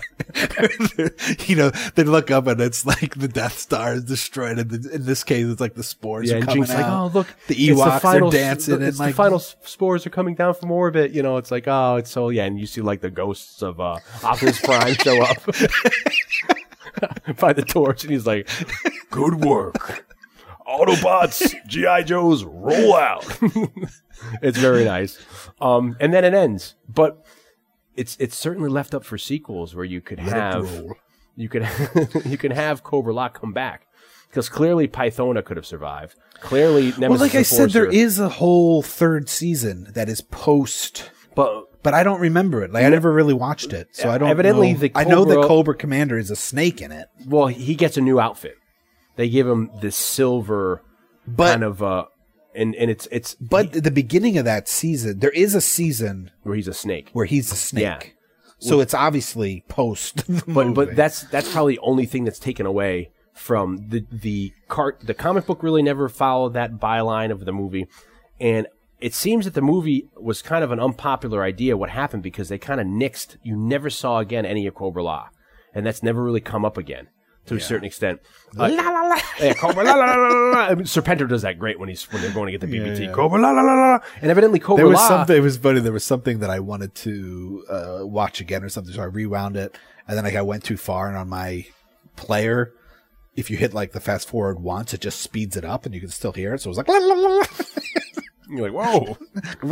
Well, evidently they, they they said they came up with that for they, they lack of a better term. They just came up with Cobra La, and they were going to come up with a better name for this group. But then, like either Hasbro or somebody loved it so much, you're like, no, keep that. We love the name Cobra La, and that was the end of it. Um, but it never was really used again. They could have really took Globulus and all them and, and Cobra La and have a resurgence, but that didn't happen. And uh, it's just interesting that that never was really played again. They just kind of like buried all that mythos. Like I said, we never saw any of those characters again. Falcon and uh, they came out in a three pack, which I had Christmas of '87. I got they had Globulus um, in a pack with just him as a snake, like the yeah, half snake. The snake bottom. I had that. You had yeah. Nemesis Enforcer, and then it had red the guard. The red guard. Yeah. That evidently, from what I was reading, was lot, not a lot of people had, which I did. Yeah, I had it. Too. Yeah, there was a three pack, and then there was also a three pack with the three Sergeant Slaughter guys came in a three pack. I think I traded. Did you do that with Joe's? You Yeah, would well- sometimes trade with your friends. Yeah. I think I traded for the Renegades. Yeah, and you I got don't think I bought them. I think I traded uh, it, traded them away and got them. yeah, or traded a vehicle. for So they must have something. been a couple three packs out at the time for them. Yeah, yeah. And aside from those those toys, Chuckles got made. I know Tunnel Rat got made. Jinx got made. I don't got think made. the basketball guy no, he didn't made. get made until recently. I just was reading Big Lob only got like a a, a, toy or something. I had recently. Tunnel Rat. You know, when you get the figures, like you would get the figures before the show. Yeah. Like, you know, I had the fi- like I had Tunnel Rat, Yeah, but like I just described at the beginning of the sh- of this podcast that I didn't know that there was a movie. So then it was like I saw the movie. I'm like, oh, well, that's that dude. and there was a show when we were little. It only lasted like I don't know, less than a season, and it was based on a comic book series called Sable, uh, about a kind of a vigilante uh, guy that would wear makeup, like camouflage, like black makeup to camouflage uh, himself. And Rene Russo was in the show. There was a live action TV show that was uh, very short lived, and I just loved that show. And so uh, Tunnel Rat has like black makeup, Yeah, camouflage makeup. And so, like to me, it was like it's you know to me that was like having the sable action The- the- figure. the so I loved that figure when I He was it. awesome. I mean, all of them were pretty cool. I mean, Chuckles was a great character as well. Law and Order, I had Law and Law and Order. Order came out as well. I which think- which I alluded to earlier. I didn't care for like Law and Order. When you get the figure, he's got like brown, like you know, like lightish brown hair because his helmet comes off, and Law uh is the figure, and then Order is the dog, which is like Shepherd. which is like you know mutt junkyard. I was going to say that's it's basically the uh, junkyard and what is it? Is it junkyard and mutt and junkyard or yeah, I think isn't I don't. But the, but he he's like a um what's he? He's like a uh, like a uh, J- junkyard was a was like a like a Rottweiler. yeah exactly. And uh, or, was- order is You know, uh, is like a German, Shepherd. Yeah, But you know, when you look at them, it's it, that's one of the interesting things about when you would get the with a little remember a little rubber that was their lead. Yeah, you leash, get like little a rubber leash, yeah. for them. but you would get these figures and you would play with them and you would create like this character in your imagination, and then you see it in the movie, and like never in my life would I think that like Law would talk like Speedy Gonzalez. yeah. How you doing, man? you th- you think Tunnel Rat would speak like that? yeah, Tunnel Rat looks like he would. But he's even throwing some Spanish like, "Hey, let's que paso, man." adios, man. Yeah. hey, que compadres? He's like, you know, it's you know, it's Like like. never would have imagined that. So, what did you think of the movie? You loved it. I really enjoyed it. I hadn't seen this movie maybe since 1987. Seriously. Um, Seriously. I didn't. I never owned it on Yeah. video. Um, I mean, maybe I had seen it on TV, or maybe like we had talked about. I think last time with uh, in the Transformers cast that it, you know, it got maybe got it probably got broken up into five parts Yeah, eventually it became like a five-parter Monday and shown in the in the afternoons. with with Sergeant Slaughter doing the intros and outros, the raps. So maybe I had seen it then, but I Live probably haven't seen it since the 80s. I think it holds up. I think, um, for some reason, to me, still Transformers seemed like it had more of a budget. You had like it was kind of bigger to me. You know, like yeah, you know, there are things about Transformers the movie. There are certain things about the Transformers movie that are beautiful. they're like a little more at. epic. But what I found interesting about this one is, I mean, Transformers movie is. I don't remember how long GI Joe is, but Transformers movie is like 80 minutes, Uh, GI Joe's like like just pushing like ninety three minutes, I think. so it's a little bit longer. But like, so but they're not like that. There's not that much of a length difference. Where it's like. I don't know, like four things happen really in, in Transformers the movie. Yeah, Whereas in GI Joe, it's a really like complicated, it's very convoluted. convoluted with the various subplots going on, a lot of characters, and it just seems like there's. It just seems like it. There was. It was more interesting. There was a lot more going on. Whereas, like like I said, in Transformers movie, when you really think about it, there's like maybe four plot points. And then it's just like getting from one to the other. to Yeah, the and it's interesting that they they they handle handle the complement of characters better. I think in GI Joe, where everybody kind of seems well rounded out, and everybody's treated in a certain way that you believe that, as opposed to Transformers, where they're just killing them off. You're just seeing, you know, guy Autobots you loved, and they're just getting killed. And there's only about a half a dozen to maybe 10 guys that you're following the plot of in Transformers, where all the various people in GI Joe, they're kind of dealing, doing them their justice, and then those Yeah. characters are doing their specialities, which Yeah, is, yeah. and they're doing their due, which is kind of. I mean, cool. there's a lot of lot of the new characters. I mean, like a lot of the classic characters kind of do take a back seat. Like you see rock and roll in the background. yeah, once you know, Of, like, Doc Duke's says dads. one thing. Doc says You know how like, he's he's like good rescuers will turn out to be Roadblock found us. and uh, so that you know, Lady Jaye doesn't really do much. So there's a lot of the like the classic characters. She from- falls down a lot. I've noticed Lady Jaye, and then Falcon helps her. Not Falcon, Flint helps her Yeah, up. yeah, well, or that's- you see her at the end of the movie in that climactic battle. She really sucker punches uh, Baroness one, gives her a good, good one in the face. It's like, ooh, that's kind of hot. I always like Lady Jaye. Yeah, who didn't? and uh but uh, yeah i thought it was really good It's a, but it's a good. i think it holds story, up though, a lot isn't it, though? better i think it holds up a lot better than transformers does um it doesn't i mean this is going to be completely like you know everybody's going to have a you know have their own opinion i don't think it's as dated as transformers and i think that's because of the lack of like the popular rock and roll of the time that Transformers had. I think that music really dates Transformers in a way that GI Joe isn't.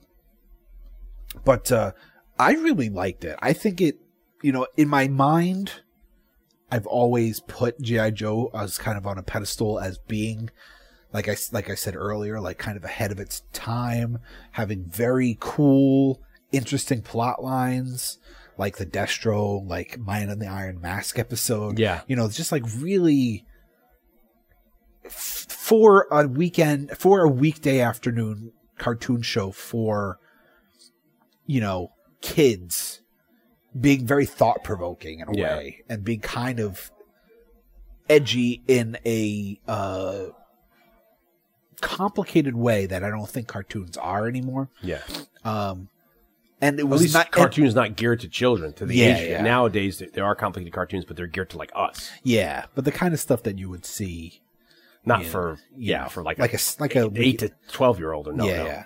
So it was it was it was good to to watch it now after not having seen it for two decades. yeah, and the Blu-ray as well. and seeing that it was what GI Joe is in my mind. You Yeah. know, like how I remember it. It's like it holds up. There was at one point where I tried to watch in one sitting. I tried to watch the whole Serpentor five parter, Yeah, and I was bored to shit because I was like, "Oh, this is why you're supposed. You're like you're not supposed to watch them back to back to back. You're supposed to watch them in like increments. yeah, like, Like a cereal. Had, had I watched one a day, I would have been like, "This is awesome." But I was like, for No. like two hours, I was like, "Oh my god!" Like, Just get from A to B. yeah, yeah. I was like, "Oh yeah," but this is supposed to be stretched out over a whole week. That's funny. Whereas this one, it's not. It's supposed to be like a one. You're supposed to be able to sit it, and watch it in one sitting. And you can. And I thought it moved. I I was kind of pleasantly surprised at how good it was. you know, and, and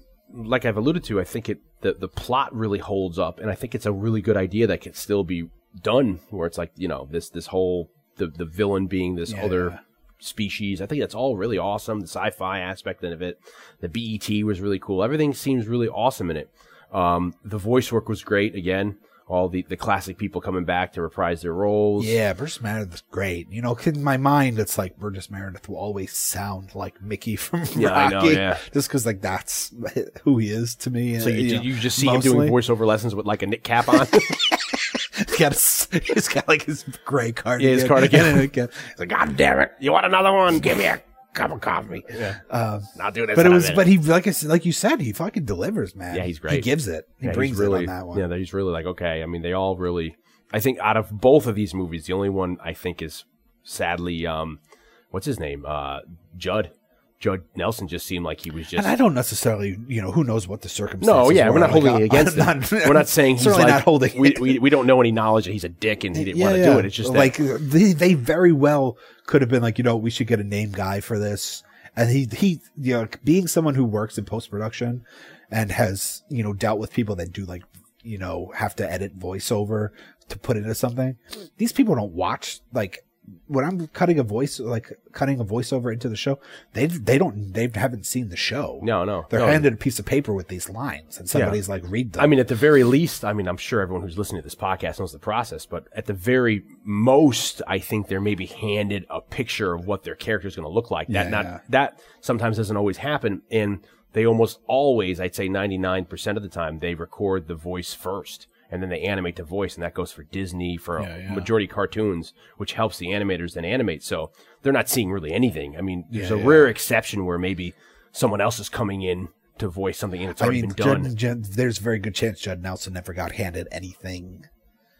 Of what any, like. any piece of paper, any page of script that he wasn't in. Yeah. So he, he might not even known the entire Yeah, he just did his sides. Yeah, exactly. So, uh, what do you think for ratings?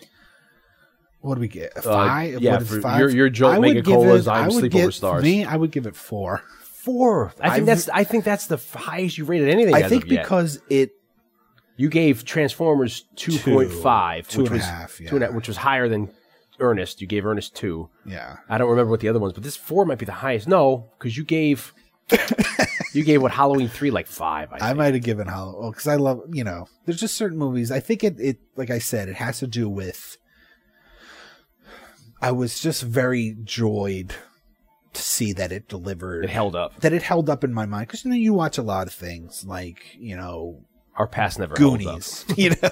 Yeah. Whereas like it's you know I'm not the, I don't have anything against Goonies and I never really was a huge Goonies fan to begin with but I know a lot of people who watch Goonies now and some people are like they don't care it's nostalgia Yeah, yeah. and it's what they and they love it and there's a lot of people I know that watch it now and they're like you know what didn't hold up and for me it was just like it was exactly what I remembered it being Yeah.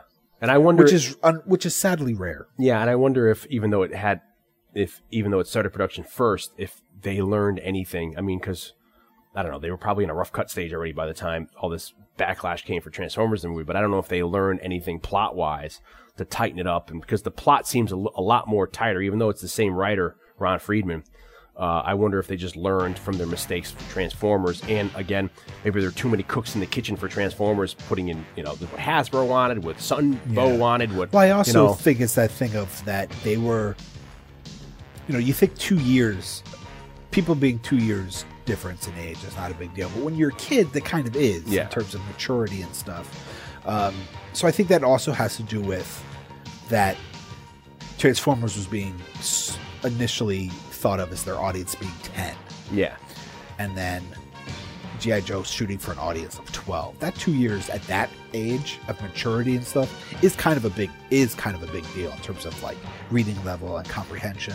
I think maybe they were I think that's one of the reasons why uh, GI Joe does have kind of a more complicated plot than and Transformers is much kind of simpler. Like I said, there's really it's very direct what the plot is for for Transformers. You know, it's there's you know it opens and then there's like a directive and it's everything's moving towards it. Whereas GI Joe, we have a lot more going on in terms of character and subplot and different storylines. And I, and I think as an adult, obviously for me, it makes it a more interesting watch, and that's one of the reasons why kind of I rated it so high Yeah. in terms of Mega Joe um, is that it, I you know look, somebody you know our age who never gave a shit about GI Joe probably not going to care about this movie if they watched it, and but as I said to the Transformers thing, like Joe was my shit. Yeah. Like so, You're it- partial. This is very, uh, very nostalgic. Like but I it's said, also gratifying for you. like I said, that music kicked in, and it was like I was eight years old again, and uh, and it was gratifying to see that it is that it kind of was as good as I remembered it. Yeah, yeah. I would give it probably three or three point five sleepover stars. I liked it a lot. I thought it held up, well, held up, and I think it, you know, it's good. It's one for the ages, you know. So, um, yeah, for I- the ages. I think it was good that we did these. We ushered in 2015 with with a little two parter of uh, GI Joe Transformers. Um, you know, because they're very pinnacle, especially Transformers for for us for the for the age group. Yeah, yeah. Uh, and so much so that, like we said, the current it's in current. You know, the Goldbergs are talking about it. So yeah. um, well, I hope you liked our, our, our G.I. Joe the movie cast. It was an epic one. Um, please uh, come back often. We do this all the time. We're always putting new stuff up. Um, you can find more information about us. Uh, we do Saturday Night Movie Sleepovers, which is found at SaturdaySleepovers.podwits.com. We're on iTunes. We're on Twitter. We're on Facebook. We're on um, Podroid. Uh, you can find more of us also at podwits.com. We're on R2D2. We're on R2D2. uh, Blake, you do music. Where can they find stuff about you? J jblakeblues.com. I think it's. Uh, I'm going to throw out there that I think you should do an arrangement of GI Joe the movie's theme. That would be cool. I'll come up and sing, you know, crashing through the skies, Cobra. And then you have everyone Cobra, armies of the night. It'd be fun. So please check us out again. If you haven't seen the Transformers cast, go listen to that. Uh, come back soon because we have some other cool things in the pipeline. And uh, we'll always be here. Uh, send us recommend- recommendations for movies you want us to do. Send us uh, opinions about what you think about the cast, or if you have any, uh, if you agree or disagree with what we're talking about with these movies. Follow us on Facebook. Yeah, and tell a friend, retweet us, all that kind of good stuff. Uh, word of mouth. Get the word out on the street. So um, thank you very much for listening. And until next time, Later.